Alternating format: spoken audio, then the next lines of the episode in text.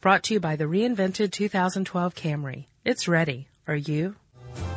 Welcome to Stuff You Should Know from HowStuffWorks.com.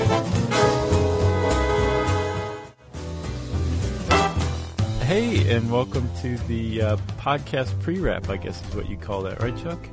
Uh, yeah, sure. Prologue. Forward, Yeah. Forward. That was a good one. Prologue. Oh, Yeah. Um, I'm Josh, and that's Chuck, and we are introducing a live podcast that we recorded in San Diego just a little while ago. What, July 12th? I think. I don't remember. I believe it was the 12th of July It was great fun though. at Comic Con. Yeah. Yeah, it was a big deal. Um, there were people who waited in line to get in. Some of those very people didn't get in, got Yeah. turned away to see us. I know that was weird. All those people, we're, we're sorry.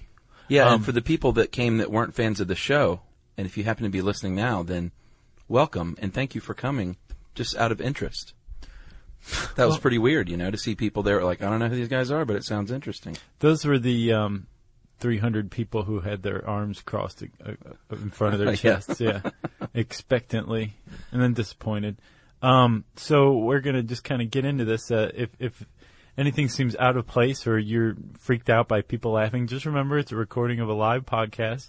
Jerry did a great job recording it, and um, so here's us doing time travel at Comic Con 2012. For those of you who don't know, we have a uh, podcast called Stuff You Should Know. Yeah. It's on a website called howstuffworks.com, uh, our beloved website. Yep. And uh, pretty soon we are going to be on the Science Channel too in January 2013, right? That's right. Um, okay. time travel? Yeah, let's do time travel. Everybody ready to learn a little bit about time travel? We're just going to do our thing. We're recording this live. Everybody say hi to everybody who's not here. That And was for very nice. fans of the show, we have our uh, producer Jerry is actually here. She Yeah. exists. Jerry, say Jerry, hi. if you want to say hi. Yay, Jerry. All right, brass tacks. Uh, Jerry, did you press record yet?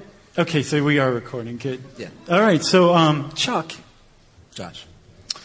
have you ever heard of a guy named Andrew Basagio? I, I never know what to say here because I do, but should I say no? Say, just say maybe. Maybe. Okay. So let me tell you a little bit about this guy. All right. He's a Seattle attorney. Oh, I know this guy. Okay. And ever since uh, 2004, he's been talking publicly about how uh, he was part of something uh, that he says was called Project Pegasus, Yeah. which was supposedly a DARPA initiative for time travel. Yeah, the U.S. government was using children because apparently children were uh, specifically suited uh, for time travel, which I didn't know. More so than adults. We should say that this guy's the only source for this information. Yeah. That's a kind of a big qualifier. Very much. Um, but, uh, so he, he does have a pretty good story. Like, um, throughout the 70s, from age 7 to 12, he uh, did a lot of Lincoln assignments, I guess. He traveled to Gettysburg at one point, um, where he was captured in a famous Josephine Cobb photograph. Supposedly. And I went and looked, and I mean, it could be him. It's a really blurry photograph. It's There from, was, like, there was a guy in the picture. there were several guys, Yeah. uh, but it was from 1863, so Yeah. they didn't know what they were doing back then. Um, and then he also traveled to Ford's Theater several times, where uh, at one point he ran into another version of himself from another time that had traveled back there for that same night, the Lincoln assassination, by the way. So, um, and all of this, by the way, was based on technology that was made from schematics found among the personal effects um, of Nikola Tesla That's right. who died in New York in 1943. Who knew? So supposedly the U.S. government ransacked his apartment, came up with this, built these time portals. Now, far be it from me to cast aspersions on another person's story. Chuck and my uh, motto is to each his own. Always. Yes. We should like clink swords when we say I that. know. Um, but I would buy this guy's story a little more if he said that he was traveling to the future.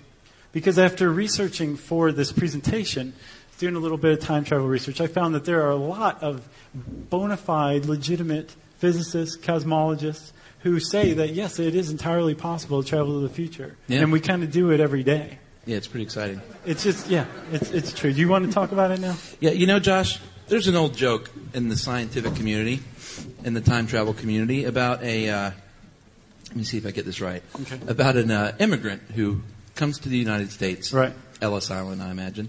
and he, lo- he lost his watch. It's really sad. And he goes up to a scientist and he says, Please, sir, what is time? I don't know what country that is. That's, that's a general, maybe European accent. Okay, he's That's European. good. And the uh, scientist replies, I'm sorry, you'll have to ask a philosopher. I'm just a physicist. Kind of a silly joke. Good time travel. Scientists That's a love smart that joke, joke. Th- everybody. This kills at uh, in lab rooms, but uh, it is a silly joke. But it really gets to the heart of the matter. When you're talking time travel, it is very much a philosophical question, and it is uh, if time flows like a river, like some people think, in one direction. Uh, the question is, can you stop that flow? Can you reverse that flow? Can you go back in time, or can you speed up the flow and go forward in time? That's kind of the question. Yeah. I, I find it heartening to see like physicists and philosophers getting along, having a beer, talking about time travel, Sure. having their brains melt uh, together. Um, and uh, you were talking about time flowing like a river. Yeah. Uh, can I talk about my boy Stephen Hawking? Yeah, sure. Do we have any Hawking fans in here? Same here. I love that guy. That's, that's Josh's boy. I lo- yeah, he's my Hawking is my homeboy. Um, uh, Stephen Hawking was talking about how uh, he wrote this this really great article or essay or whatever you want to call it for the Daily Mail of all people Yeah. um, about time travel. And in it, he talks about time as a river. And he says it's it, very poetically, it's like a river because it flows in one direction, you know, and uh, we're all just kind of going along with it. Uh, but it's also a bit like a river in that um, in different spots, it travels at different speeds. True. And if we can figure out how to exploit those different spots, then we can get to like the brass tacks of time travel. Yeah, Hawking basically thinks you can travel into the future. All you have to go is really, really, really, really fast. Right. And we're talking. Uh, I think the stat is the fastest thing ever was Apollo 10, Yeah, Apollo 10. 25,000 miles an hour. Pretty fast. That's very, very fast. if you want to time travel, Hawking says you need to go 2,000 times faster than that. So Okay. that's really fast. May I interject something? Sure. I actually uh, did the math, and Hawking got his math wrong. No way. Uh, if Tim, if, from what he goes on to say, that you need to get very close to the speed of light, Yeah. 90%, 99%. Sure. You'd have to go like 20,000 times more, Ah, not 2,000. So I've just called out your corrected homeboy. Stephen Hawking. that's pretty good. and his Matt. And I hope he doesn't hear this because there will be a smackdown afterward, I'm sure. Be like, oh, you know math, huh? Well, and one of the big problems with going that fast is is fuel. In, in order to go that fast, you need a humongous ship that can carry fuel enough to travel. I think he said six years, like ramping it up speed wise. Right. And that's not very likely, at least anytime soon. You would need this huge ship to go toward the speed of light, accelerating constantly for six years, and then in like the fourth year, you'd start to time travel because you'd Yeah. hit like 90% the speed of light, Sure. which is like 600 million miles an hour. It's pretty fast. Um, and then I think at that point, time goes um, an hour on the ship equals two hours back on Earth. Yeah. So you're starting to travel into the future relative to the Earth, right? Yeah. Then after another two years, you get to like 99% the speed of light, which is like 660 miles. That's when million things miles are an really hour. happening. That's when like a day is it a day? I think it's a day. A day on the ship equals like a year on Earth. Which okay, then that's that's time travel. It's that's very very fast. And uh, if you turned around and went back to Earth, you could be like, check me out, I'm from the past. Because really, this is another thing I figured out from from researching this is time travel is really it doesn't matter if you don't have anyone to show it off to. Yeah. Like you can go travel out in outer space as long as you want and live forever, but if no one's there to see it, who cares? You know. If a What are tree you gonna falls in do? the woods, that kind of thing. Exactly. The philosophers. Exactly. Yeah. So uh, go ahead. Oh, you go ahead. Are we at Carl Sagan or? Yeah. Okay. That's always a great question to ask. Are we at Carl Sagan? so, uh, Carl Sagan, who's my homeboy, has a viewpoint that sort of uh, body slams the skeptics of the world. And I know there are skeptics, and skeptics like to unite and tell people things a lot with great uh, vigor. But I am not one. I've always been more of a Mulder than a Scully. You Right. know what I'm saying? That's nice. And uh, yeah, thank you for that. And here's what Carl Sagan has to say, because basically what skeptics will say is, well, if you can time travel, then why aren't we always visited by time travelers all the time? That hold on. That's Chuck skeptic. Yeah, that's what skeptics sound like. I think we just had a skeptic leave the room. There, then Dunning, he's gone. Uh, so Carl Sagan has this to say about. I'm going to read it because I cannot su- summarize it any better than he says it. He says, first of all, it might be that you can build a time machine to go into the future, but not into the past. And we don't know about it but 'cause he- uh, because we haven't yet invented that time machine. little brain melting, but it makes sense. Secondly, it might be that time travel into the past is possible, but they haven't gotten to our time yet. They're just really far into the future, and the further back in time you go, the more expensive it is. That one I'm It's a little bit like, a little don't bring meh. economics into it. Yeah. Uh, and then thirdly, uh, maybe backward time travel is possible, but only up to the moment that time travel is invented. So we haven't invented it yet, so it can't come to us. We are SOL as Yeah. far as time travel. So that goes. is like, yeah, you need to be drinking something to understand that. Uh, so No, not really. Not really. He's just saying like maybe there's like a like you just can't go back beyond the point where time travel was invented. well, I feel silly. He's just being a rabble rouser. And the, the final thing he says is there's a possibility that time travel is really perfectly possible, but it requires such a great advance in our technology that the human uh, civilization will destroy itself before they can invent it. That's the gloom and doom one. Exactly. But and and Sagan's raising all these points to say like you know if, if somebody's saying if time travel is possible, where are all the time travelers? And he's Yeah. saying, hey, hey, man, keep an open mind. That's what he used Yeah. to say. And put on this turtleneck. Right. Let's all just wear turtlenecks. Yeah. Everyone will mellow out, you know, like Carl Sagan. Oh, and there was one other thing about um, Hawking's view. He made a good point where if you aren't a show off and you don't need to time travel just to impress your friends in the future, um, you could use this same ship that's going super, super fast toward the speed of light to just go to other parts of the Milky Way it would come in handy very much for these long distance trips, right? So, um, say uh, you wanted to make it to the Orion Nebula, you could do this doesn't? uh, I know, several thousand. Josh and Chuck, come in. What is that? Come in. Come Do you in. hear something? Josh and Chuck, come in. You hear something? This is time pilot John Hodgman speaking to you from the future. Oh, it's Hodgman. I Hey, reached Hodgman. the Hey, there Comic-Con you are. in What's going on? 2012. Hey, Hodgy. How, uh, should- can you hear? Actually, you probably shouldn't be talking to me because I can't hear you. This is a time message. It only goes in one direction backwards, and not, I'm not even sure that I reached you. It, it all depends on if I got the time coordinates correct. time coordinates, by the way, are just latitude and longitude and altitude and uh, time. But listen, Josh and Chuck, if you're getting this message, I need you to do something. Things have gone horribly wrong in this time stream, and it's all because of something that happens at Comic Con 2012 that you are intimately involved with. Basically, you piss off Joss Whedon because you don't recognize him. So I urge you, look at a picture of Joss Whedon and don't piss him off because if you do, he gets so angry and he hates podcasts and then he becomes a dictator and, and stops making movies. But if you recognize him, I guarantee you he will make um, another season of Firefly. Also, Josh and Chuck, that person in the Wookiee costume is not a Wookiee. Okay, well, I hope that fixes everything. Uh, it's really not good here in the future, so I hope you can fix it. Uh, I also hope that this message went to uh, my time stream in the past and didn't uh, get booted off to another multiverse. Uh, In which case, if this is reaching you in a different multiverse, watch out for the uh, floating ghostly piranha. Um, they will eat your face off. All right, I've got to go. That's all the time I have, so to speak. Time pilot John Hodgman from Unnamed Future signing off. Goodbye. Hey, wow. What a weird. guy. He is always looking out for us. I, you never know when uh, future John Hodgman is going to pop in. Does anyone know what Joss Whedon looks like? Okay, he we in need here? a picture later. He's not here. Is anyone going to the Firefly panel? Woo, yeah. You better go get in line right after this. Wow. Well, that was a Uh, yeah. What should we do now? Non sequitur? Should Oh. we talk about methods of time travel, maybe? Oh yeah, go ahead. Okay. So, if you're talking time travel, which we are, uh, there are two directions you can go: go into the future, or you can go into the past. I'm a past guy. I've always liked to see the Old West. I knew you were going to say Old West. Well, I just want to be a gunslinger. Deep down. Do you? Yeah. And wear fringy leather stuff. That's right. But if you want to advance into the future, uh, here's what you're going to have to do. You're going to have to exploit uh, space time, which isn't the easiest thing in the world, but it's possible. It actually happens every day up in the sky with uh, GPS satellites. I don't know. That guy's nodding. He knows.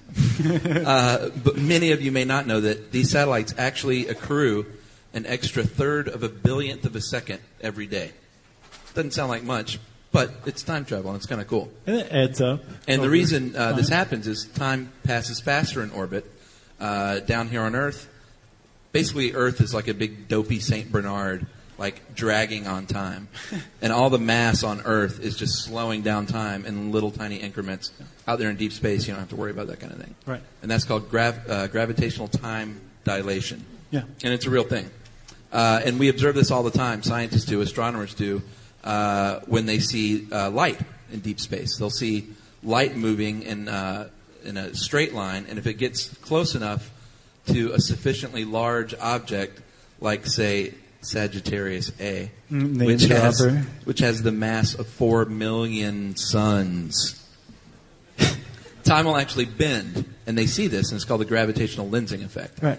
So uh, if you were to, let's say, travel to Sagittarius A and circle it, this black hole, and if you don't fall in, which would be bad, actually it might be pretty cool. You know, No, it'd be really. Would it be bad? There's a word for it. Like what happens to you? SOL. No, kind of. Okay. It's called spaghettification. Oh, Like the the infinite density of the center of a black hole just thins you out into a spaghetti version of yourself that is not alive anymore. I could use that actually. Yeah. It'd be a good look. So um, if you were to be able to circle Sagittarius A for a little while uh, without falling in, you would experience time at half the rate on Earth, which is time travel. Again, and you come back to Earth and you show off for everybody. Yeah, and that's basically the center of this uh, Sagittarius A is a really super dense point. It's called a singularity, but don't confuse that with the singularity. Two very different things. That's a, that's another big future problem. Yeah, we'd all be in big trouble if the singularity happened. Can I throw out some of my favorite um, Please. universal cosmic anomalies? Yes. So Chuck was talking about a black hole. Um, one of my favorites is called a care ring or a cur ring. We can't figure out how you say it. Honestly, we looked. We really looked. So probably for the rest of the time when I say it, I'm going to say cur ring or care ring, okay? Sure. Okay, um, and basically this is like a black hole that forms from a lot of uh, neutron stars that have collapsed. And neutron stars um, are about the size of Manhattan, but they have like the mass of our sun. So they're super dense. Yeah. And a bunch of them will form into this ring that kind of turns into this whirlpool. Um, and because of the centrifugal force of these things, there a singularity doesn't form. Hence, spaghettification doesn't befall you when you go through the center of these things. That's right. But it's still a black hole, right? Yeah. They think that if you go through, though, it's a one way ticket because probably on the other side is what's called a white hole, Yep. which is the opposite of a black hole, and it pushes light and matter out away from it, so there's no way of getting back. But it's still possible that you can travel through time, at the very least to another uh, part of space. Yeah. Right? So, You want me to tell you about another one? well, th- this next one is my favorite. Oh, the, uh, the Einstein Rosen Bridge. That's right. Which, yes. Wow, that got applause. Yeah. and, and here comes the rest, Uh-huh. also known as a wormhole. Yeah. Yeah. But everyone calls it a wormhole because, like, you couldn't have a TV show called Through the Einstein Rosen Bridge with Morgan Freeman. I guess you could, but Through the Wormhole with Morgan Freeman is, like, catchy. Right. It's sexy. It is very Yeah. sexy, super sexy. Um, it- so, an Einstein-Rosen bridge or a wormhole, uh, it's it's kind of actually easy to grasp if if you consider time or space, space-time, as like a, a flat sheet that you folded in half and you left some space in between, right?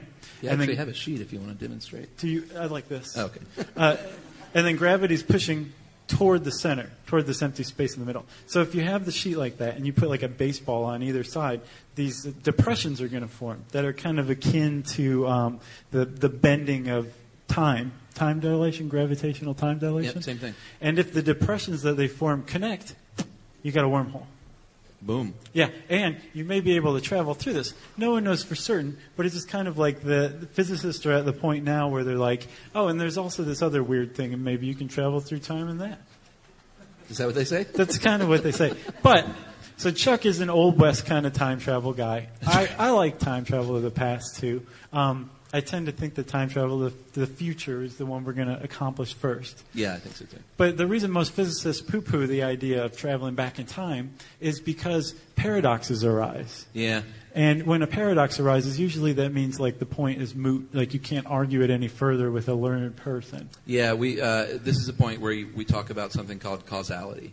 And everything we know here on uh, planet Earth, as I say, is based on, in, in a time sense, is based on cause and effect. Right. And it's a one way street. Something happens first, and that leads to something that happens after. You can't have something, you can't have an effect without the cause. Right. And it's a one way street going then in that direction, cause effect, cause effect, cause effect. Right. That's causality. And you have um, uh, one of the big, great, famous paradoxes is the grandfather paradox, right? The saddest of all paradoxes. Which it kind of demonstrates, yeah, this bums Chuck out because the grandfather is like, it's like, what did the grandfather do, you know? Um, but it, say that you went back to kill your grandfather, right? You're an assassin. Maybe you'll do anything for money. A looper, if you will.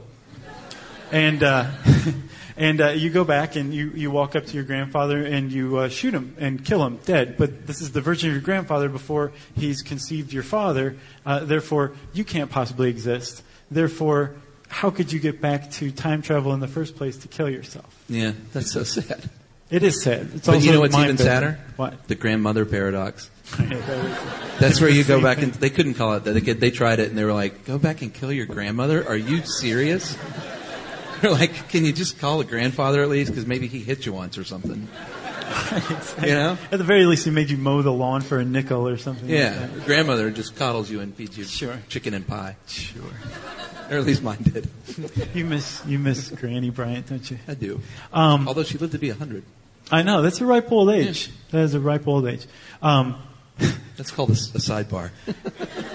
There's also so that's a that's an inconsistent uh, inconsistent causal loop, right? Yeah. My favorite is the consistent causal loop. Yeah, this is pretty cool because it's paradox free, which means it could actually happen. And there's a physicist named Paul Davies who describes it like this. Uh, let's say a math professor travels into the future and steals this really valuable math theorem. Then he goes back to the past and he gives that theorem to a student, and that student ends up growing up to be the very person he stole it from. Everyone's going, ah. Pretty awesome, No one dies, paradox free. right? My favorite example of this, though, is um, well, we have a, a special guest here named Brian who's going to help us with this. Brian, come on up here. Brian, everybody, give Brian a round of applause.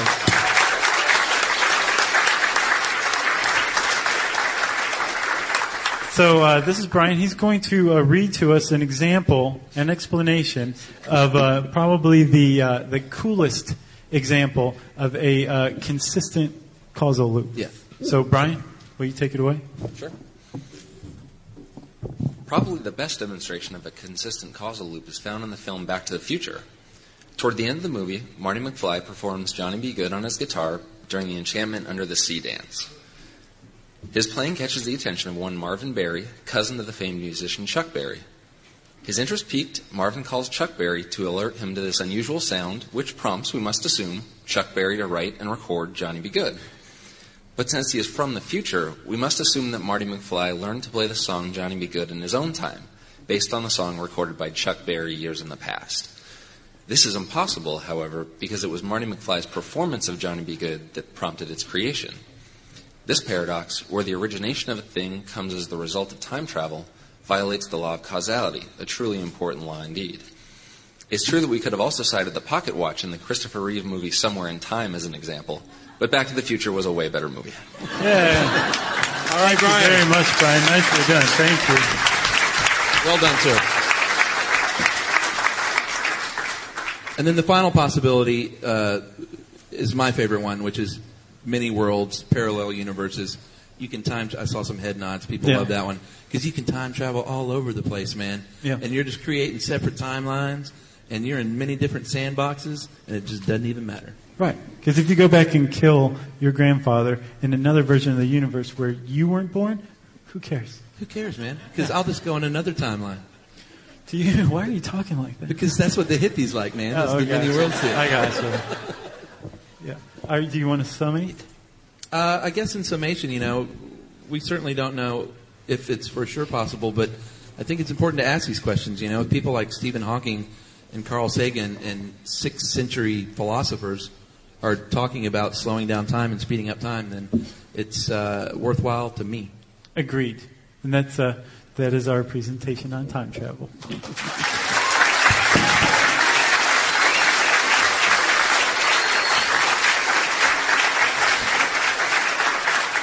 Thanks. So um, I think we're about out of time, unless we have a few minutes for Q and A. Do we? One question? Let's do one question. Let's do two questions. Yeah. You had your hand up There's a first. microphone right there. Nice. Rocket. Have either of you ever wanted to be on Celebrity Jeopardy so you could just smoke them? Thank you. I, very much. I would love to be on Jeopardy. I don't know if we qualify for Celebrity Jeopardy yet, Maybe college. but I used to sit around in college all the time and play with my roommates, uh, and did pretty well. Yeah. I thought. I think that the X factor is whether or not you freeze on TV. So yeah. One more. One more Bam. in the hat in the back. Hat. Baseball hat. He just. Yeah, you. Yeah, yeah. You No. forgot. Hello. Um, Hi. Question: Do you, are you guys gonna like do books? Like you know how you had the little books on all this stuff? Are you gonna like release those eventually, or do you plan on it? It's a great Um, idea. we have two audio books, which are like books, but they're way easier than regular books. Um, but uh, yeah, that's def- we've definitely talked about that before. Like we're we're still trying to figure out what the idea would be behind it. But um, yes, we're definitely not opposed to that. So look for it in like 2015 maybe. Yes, we could all time travel there right now. Exactly. So um, let's see. If you want to get in touch with us, you can tweet to us on SYSK Podcast. You can visit us on Facebook.com. And you can always send us a good old fashioned email by wrapping it up, spanking it on the bottom, and sending it off to stuffpodcast at discovery.com. Thanks. Have a good Thank you Comic-Con. very much, everybody.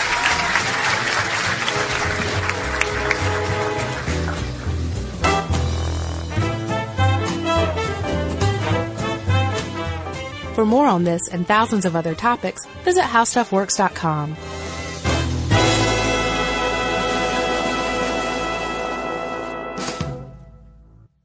Brought to you by the reinvented 2012 Camry. It's ready. Are you?